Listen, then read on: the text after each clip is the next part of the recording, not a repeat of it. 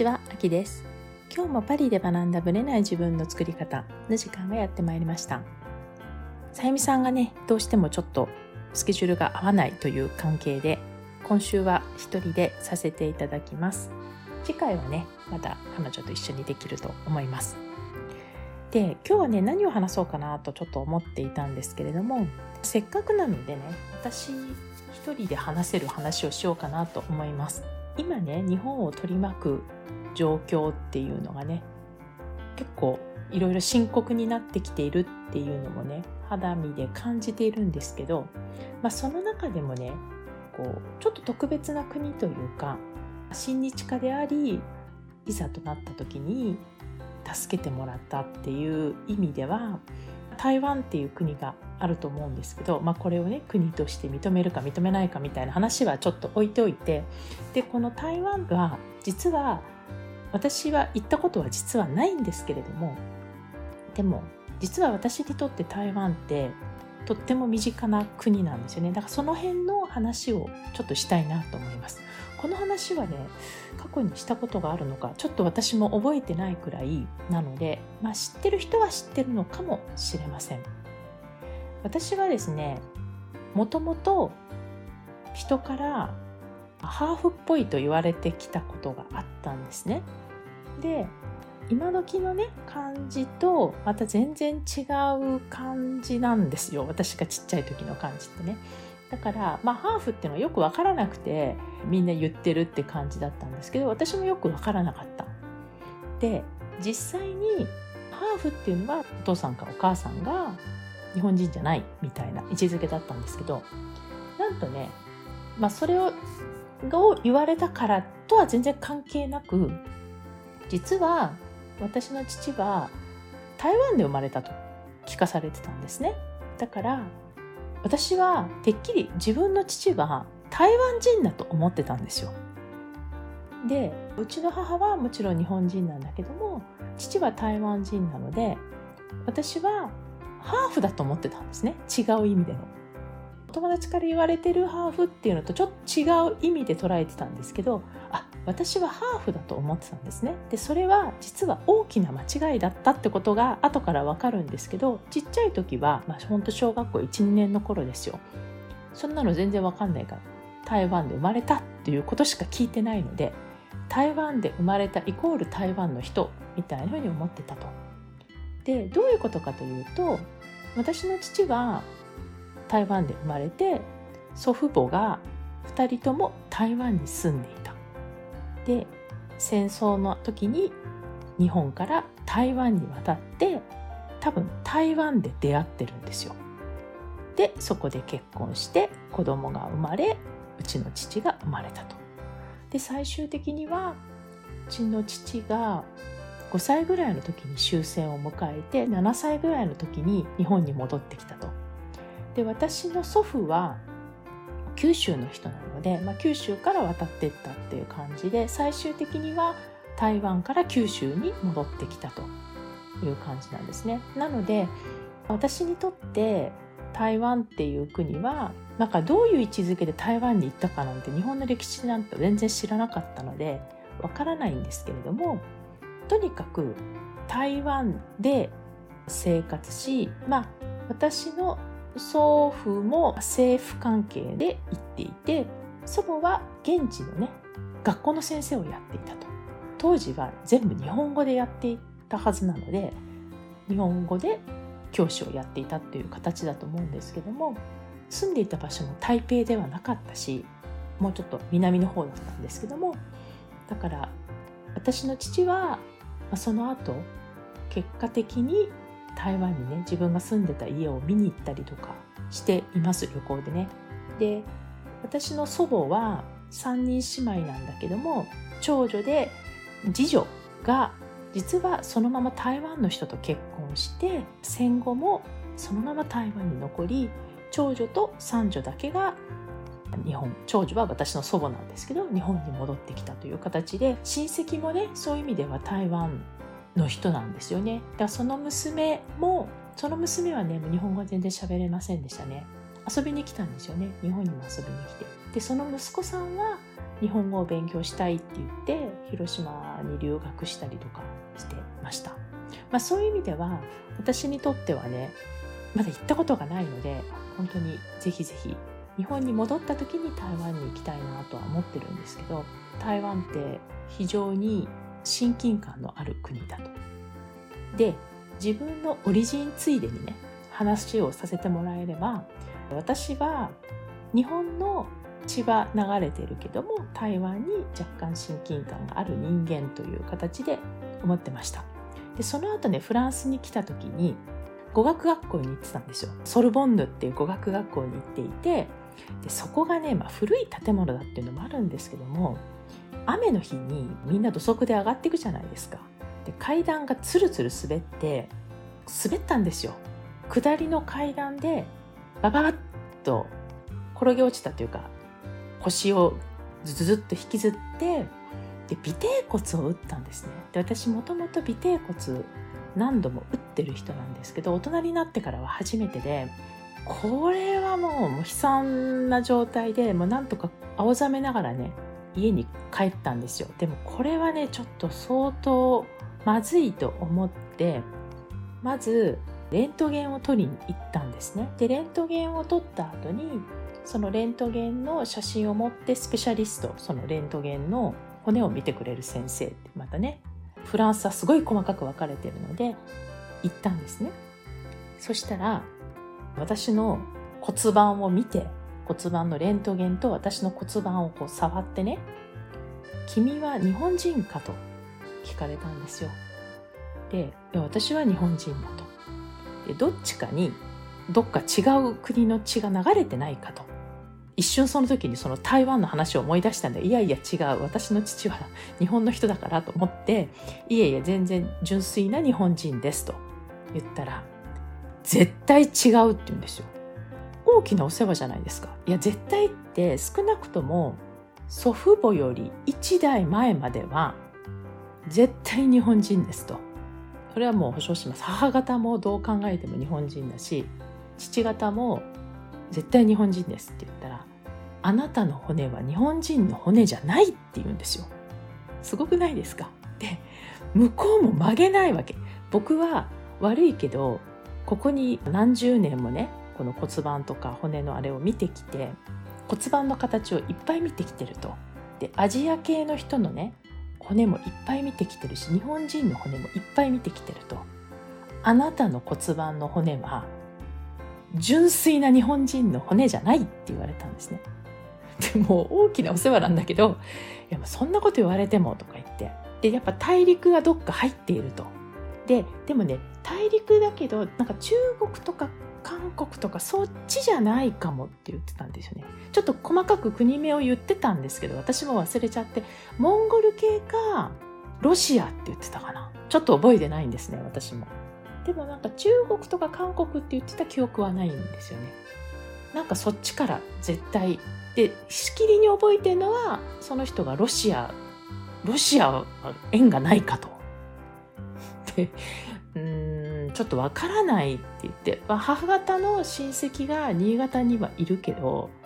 だからロシアに直結するわけでもないしなので私にはわからない。調べてごらん。絶対日本人のオリジンじゃないものが入ってるはずだから。って言ってはいはいはい。って言って別れた記憶があります。でもその後ね家族にも聞いてみたけどみんなハテナマークでそんなこと聞いたこともないしだけどちょっとねヨーロピアンだと言われた。なんかね骨盤がどっちがどっちか忘れちゃったんですけど多分ですけど日本人のいわゆる骨っていうのはちょっと楕円形なんだけど私は楕円形の割には結構厚みがある感じの骨盤だって言われたような記憶があるんですけどとにかく僕は日本人の骨を何回も見てきてると、ね、しつこく言われたのでまあそうですか。じゃあちょっと調べてみますぐらいで終わったんですけどね。なんかそんな感じで自分のオリジンを親から知るだけじゃなくてね全然関係ない人からちゃちゃを入れられるっていうこともあったし夫ともねいつかやってみたいねってなんか今こう DNA 検査をすると自分のオリジンが何パーセントどれぐらいが入ってるかとかが分かる。で分かったからどうだってわけではないんだけどすごくこう歴史というかロマンを感じるよねっていう話をしてていつかねちょっとやってみたいなとは思ってます。皆さんは自分のご先祖っていうのも含めてねオリジンっていうのを考えたことがあるでしょうか？日本にいるとねあんまり感じることもないかもしれないんですけど、まあ、純粋な日本人である私ですらロシアの血が入ってるんじゃないかとかねいろいろ言われたり台湾にこうやった、まあ、心理的なね親近感があったりとかする、まあ、人間もいるのでもしかしたら皆さんにもそういう感覚ってあるのかなと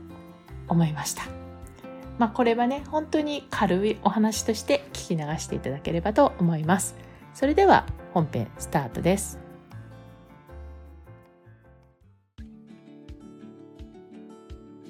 はい、本編です。今日はですね、ちょっと前の話になるんですけれども、10月にね、行われていたショパンコンクールの話をしたいと思います。メールレターの方でね、ちょっと書いたことがあるので、読んだ方もいらっしゃるとは思うんですけれども、私自身は結構ね、クラシックが好きなんですよ知識も何も全くない人なんですけれどももちろん勉強っていうのもしたことがないしそういう意味ではね本当にただ好きで聴いてるというだけなんですけれども実はねすごい好きなんですよクラシックがだから例えば仕事の BGM みたいな感じでねやる時も結構クラシックをかけています。で妊娠中は例えばなんか一時期今もそうだと思うんですけどもモーツァルトが胎教にいいって言われてたと思うんですけどモーツァルトがね全然聞けなくてですね。ベートーベンばっかり聞いてましたね。激しいのばっかり聞いてました。胎教に良かったかは全然わかんないんですけどなんかね胎教にいいからといってモーツァルトを聴ける気分ではなくてで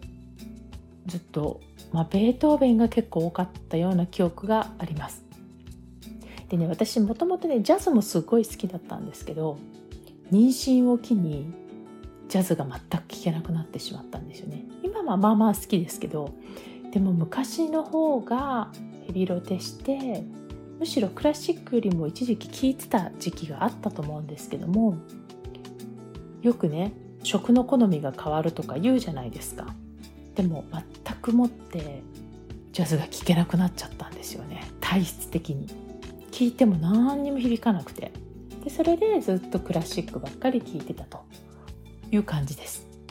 で私自身はショパンコンクールっつってもねそんなショパンはまあ好きっていうレベルでだからといってショパンコンクールにどうのこうのって言える立場とかねないんですけども今回は6年ぶりなんですね。もともと5年に1回だと思うんですけどもコロナの影響で1年延びて6年経ったと。で6年経ってまあ今回のこともあると思うんですけど全部ね YouTube でストリーミングで生で聞けたんですよねで今結構他でもねいろいろねリストのコンクールとかもねこの間やってて見てたんですけどもすごいですよこのストリーミング技術が。で特に、まあ、ショパンはポーランドがもう国を挙げてやる大イベントみたいな位置づけですので本当にね予備選からねずっとやっていてで、まあ、決勝戦のことを本戦って言い方をするんですけどファイナルまで全部やってました一人一人。でたまたまね私はヨーロッパに住んでいるのでポーランドと同じ時間で聞けるじゃないですかなので結構夜ファイナルはほぼ夕方から夜にかけてだったんですけども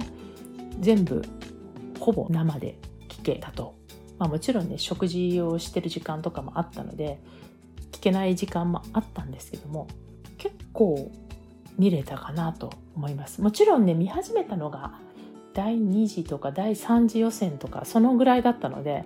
しょっちゅう YouTube に上がってくんなと思ってたけどまさか生でやってるとは知らなくってね。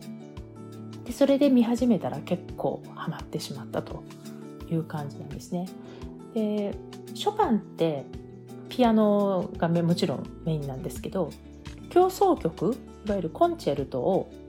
2曲だけ作っていてでファイナルはねこの2曲の中から1曲選ばなきゃいけないんですよ。だからファイナリストはこの2曲のうちの1曲を弾くのでほとんど同じ曲を聴く感じになります。でショパンっていうのはある意味ちょっと特別というかショパンコンクールはショパンの曲しか弾いちゃいけないんですね。他は聞くところによると例えばチャイコフスキーとかチャイコフスキーのコンクールでもチャイコフスキー以外を演奏してもいいと言われてるんですがショパンに関してはショパン以外のものは弾かないという前提なのででましてや競争曲2曲しかないのでもうファイナルはもうどっちかを聴く。で大体1番の方が多いんですけども大体3対1なのかな今回2人ぐらいしか2番弾いてなかったのかなと思うんですけども、まあ、どっちかっていう、まあ、そういう仕組みになってます。でね本当に国籍別を追ってるわけではないんですけどたくさんの日本人の方がコンクールに参加されていてで第一次予選の方からずっと見ていくと結構な割合で日本の方もいてで最終的にはファイナルに行ったのは2人でで2人とも2位と4位に入賞したということなんですね。でもちろんね演奏、まあ、ちょっとひいき目で見てるところはあるかもしれないんですけどもやっぱりいいなと思ってたとかねあこの人は違うなとか、まあ、これはあくまでも私の好みなので全然審査員の視点ではないと思うしまたショパンコンクールだけじゃないのかもしれないんですけど、まあ、評論家の方が言うにはその時にどの審査員に当たるかによって全く順位が変わってきてしまうっていうこともあるのでそういう意味では実力プラス運がないと入賞したりもちろん優勝したりすることはなかなか不可能だという話をしてました。で私がねただの音楽好きで喋ってるというよりもこの人物像的なものとかそういうのがどうしても好きでで見てしまって、まあ、その後のインタビューとかあとねその判定っていうんですかね最後のファイナルの後のね2時間がめっちゃ長かったんですね。2時間結局2時間遅れで発表されたと思うんですけども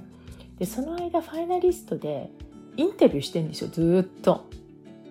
でもネタがないんだろうっていうぐらいもうダラダラダラダラ喋るしかもうないぐらい待たされてたっていう感じだったんですね。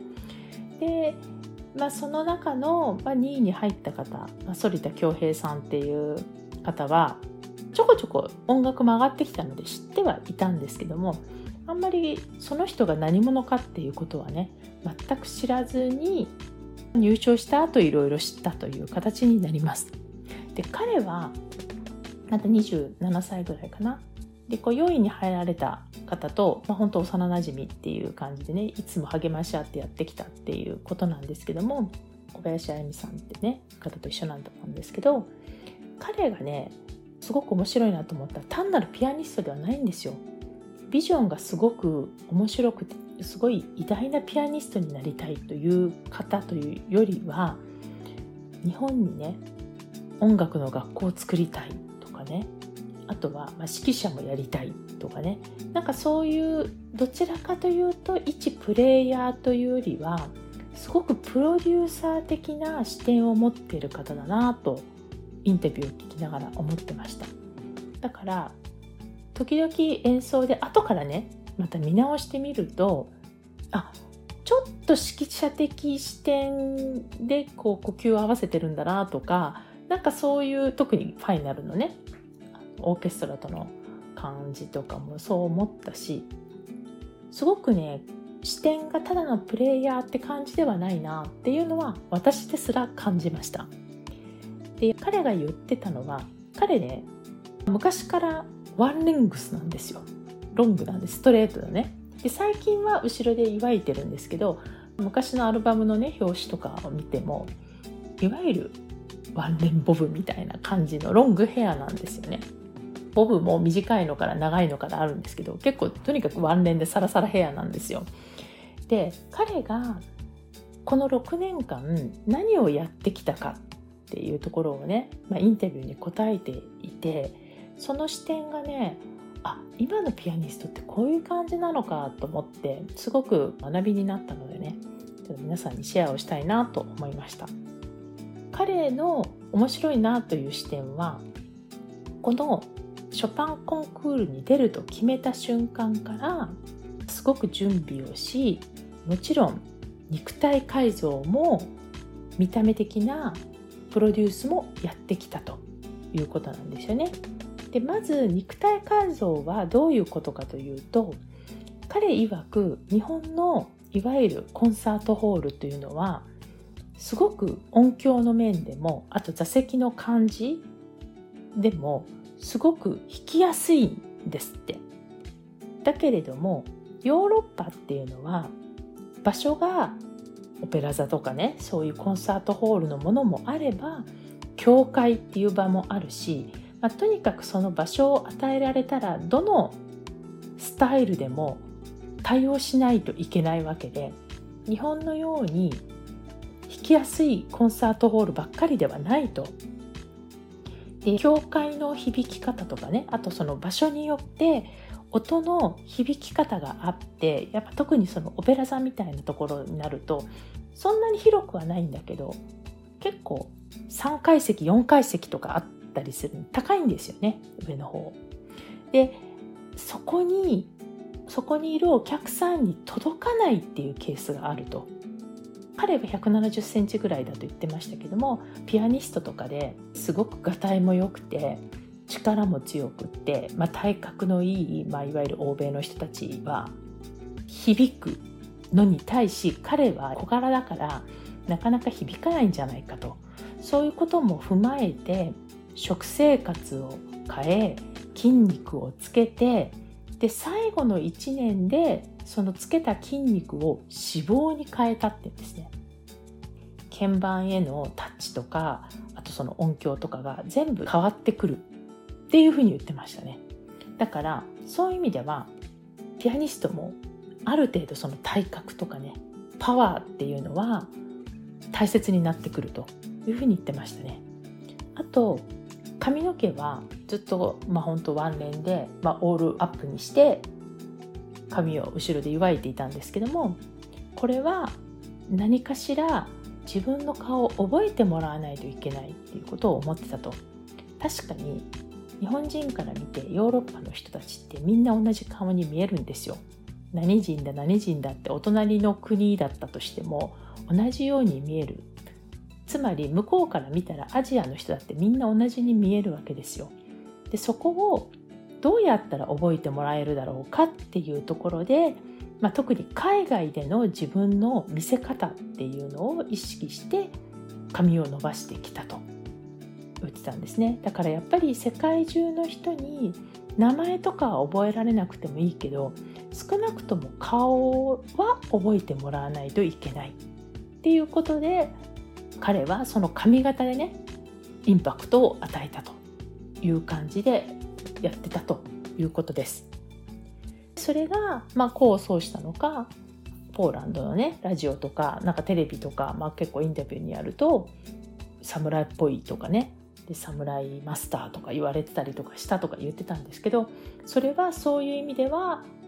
彼にとっては覚えてもらえるきっかけとして成功だったというふうに言ってましたあとねすごいそういう見た目的な作戦もそうなんですけども今までの過去のショパンコンクールを全部チェックしてどういう曲でどういう流れででどういう人たちが上がってきたのかっていうのを全部正の字を書いてリサーチをやったっていうことなんですよね。つまり人もそうだしどういう曲だと上がってきやすいのかとかそういうことも含めてもう過去の要は傾向と対策ですよねショパンコンクールの。それを細かくリサーチしたっていうのはそういう意味ではねほんとすごいなと思いました。まあ、それが全部優勝するつもりでやってきたということなのでもちろん2位は嬉しいとは言ってたんですけど彼の中では6年間準備を重ねてやってきたことなので当然という言い方はしてなかったと思うんですけどある意味こういう結果になって普通というかねそんな驚くべきことでもないっていう感じがしました。だかやってきただけあったという成果が出たっていう感じなんだろうなと思いました。だから彼のそういうプロデュース力とかねただの曲を弾ければいいっていう感覚戦略家的なね発想とかっていうのはあなんか今の現代の若いピアニストならではなのかなと思いました。これはね全然ショパンコンクールの彼の話とはまた違う話なんですけどもある方が言っていて情報が早くってみんながリサーチしてくるからコンクールでのみんなのレベルはすごく上がってきてるけれどもでも作品としてはすごく平均的になってきていると言ってる方がいらっしゃいました。今までっていうのは国自体が分断されていてもちろん冷戦とかもあったりしてでみんな命を懸けて亡命する勢いで命がけで演奏のために国を渡ってきたみたいな感じだったんですよね。だから個性という面では昔の方がすごい強い人たちが多かったと。だから今はその情報が早い分個性が減ってるんではないかという言い方をしてる方がいらっしゃいました。で私はねこの時代にもちろんね本当に生で聞きたいですよ。ポーランドに行けるならば。でもなかなかねそういうのが難しい中で生でね体感してて何万人の人が同時に視聴してるんですよ世界中の人がもちろん時差がある中で生で聞いてる人もいるし後からアーカイブで見れるっていうのもあるんですけどもこういうのをね国策としてやって、まあ、YouTube の音とかね全然止まらなかったですからね動画とかも。ソリットさん曰く YouTube の音と実際の音響はもちろん全然違うってふうに言ってたんですけど、まあ、それはもちろんそうだけどでもそれでもね楽しめる環境っていうのは本当に素晴らしいなと思ってやっぱこのテクノロジーをねすごく活用させていただきつつ音楽を、まあ、私の場合はね時差なく楽しめたっていうのはいい機会で次また今度はね4年後になるんですけどもちょっと楽しみに。ショパンだけじゃないんですけど他のコンクールもこうやって見る人が増えていけば、まあ、クラシックはクラシックのね人口というか楽しんでる人口とかも増えていくんじゃないかなと思いました。とにかくねチャットとか見てても基本的にみんな英語で書いてくださいみたいな感じで言ってるんですけどまあいろんなところからいろんなコメントしても本当に音楽のプロから私みたいなねアマチュア。私は全然コメントなんかしませんでしたけどすごいみんな熱くねチャットでこう演奏中もコメントしてるっていうのはそういう意味では普通のコンサートホールではありえないかなと思ってなんかそういう楽しみ方もねエンターテインメントとかね、まあ、そのコンクールって厳しい場面ですけどそういう場面もどこからでも楽しめる時代になったなと思いました。はい。それでは今回はおしまい。また来週お会いしましょう。ありがとうございました。